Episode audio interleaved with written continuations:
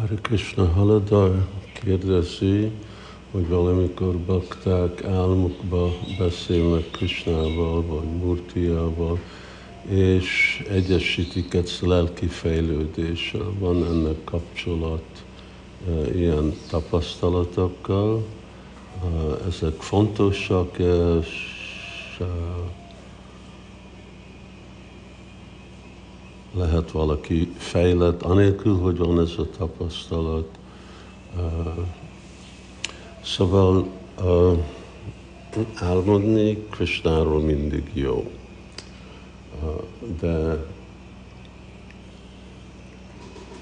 hogy Krishna önmaga önkéntesen megnyilvánult, és valami üzenetet ad, vagy csak azért, mert mi szoktunk gondolkodni Krisnáról, és elménk megnyilvánít valamiféle dolgot, ugyanúgy, mint annyiféle dolgot megnyilvánít. A kettő között nagyon nagy különbség van. Egyik az elme, a másik az meg Krishna a saját maga. Nem nem haszontalan az, amikor az elménkből van, mert végre Krishnáról van. Ha inspirál, lelkesít, akkor, a, akkor azt is lehet elfogadni, mint egy uh, jó uh, élmény. Uh, valamennyit uh, jelezi, hogy valaki fejlődik a lelki életbe, uh, nem szükségesen, hogy fejlett, hanem fejlődik. Miért? Mert az elméjében van Krishna. De ugyanakkor lehet, hogy vannak fejlett bakták, akiknek meg nincs ilyen tapasztalat. Vagy vannak fejlett bakták, akik elméjében igazából Krishna megnyilvánul. Szóval a kettő között nagy különbség van. Fontosak-e e, ezek a dolgok, és kegy? Hát azt hiszem, hogy ezt válaszoltam.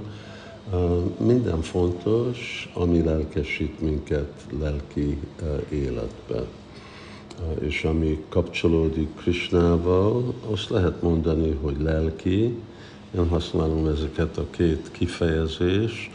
Lelki valami, ami kapcsol Krishnával, és transzendentális van valami, ami igazából a transzendentális szintről jön.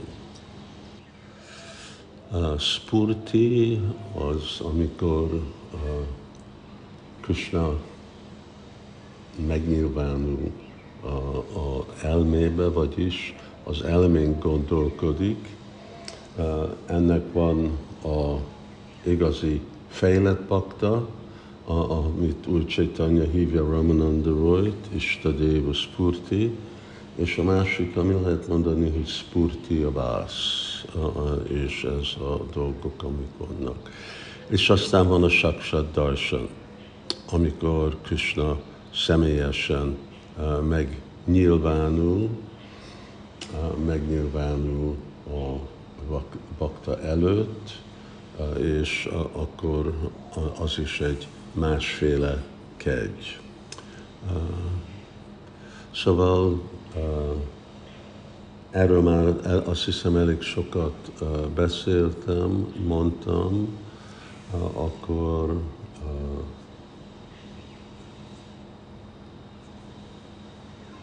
csak nézem, hogy válaszoljam a következő.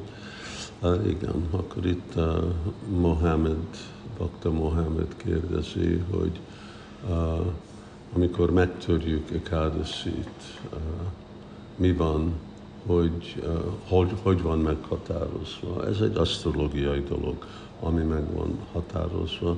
Mi történik, hogyha nem pont akkor törjük meg, hát akkor törjük meg uh, utána, hogyha akarunk igazából szigorú lenni, akkor megint követhetjük a Ekadasi, és megint a következő nap, és megint megtörni az utáni nap. Hmm. De a Prabhupád nem volt annyira szigorú ezekről a dolgokról. Fontos dolog, hogy követjük. Hari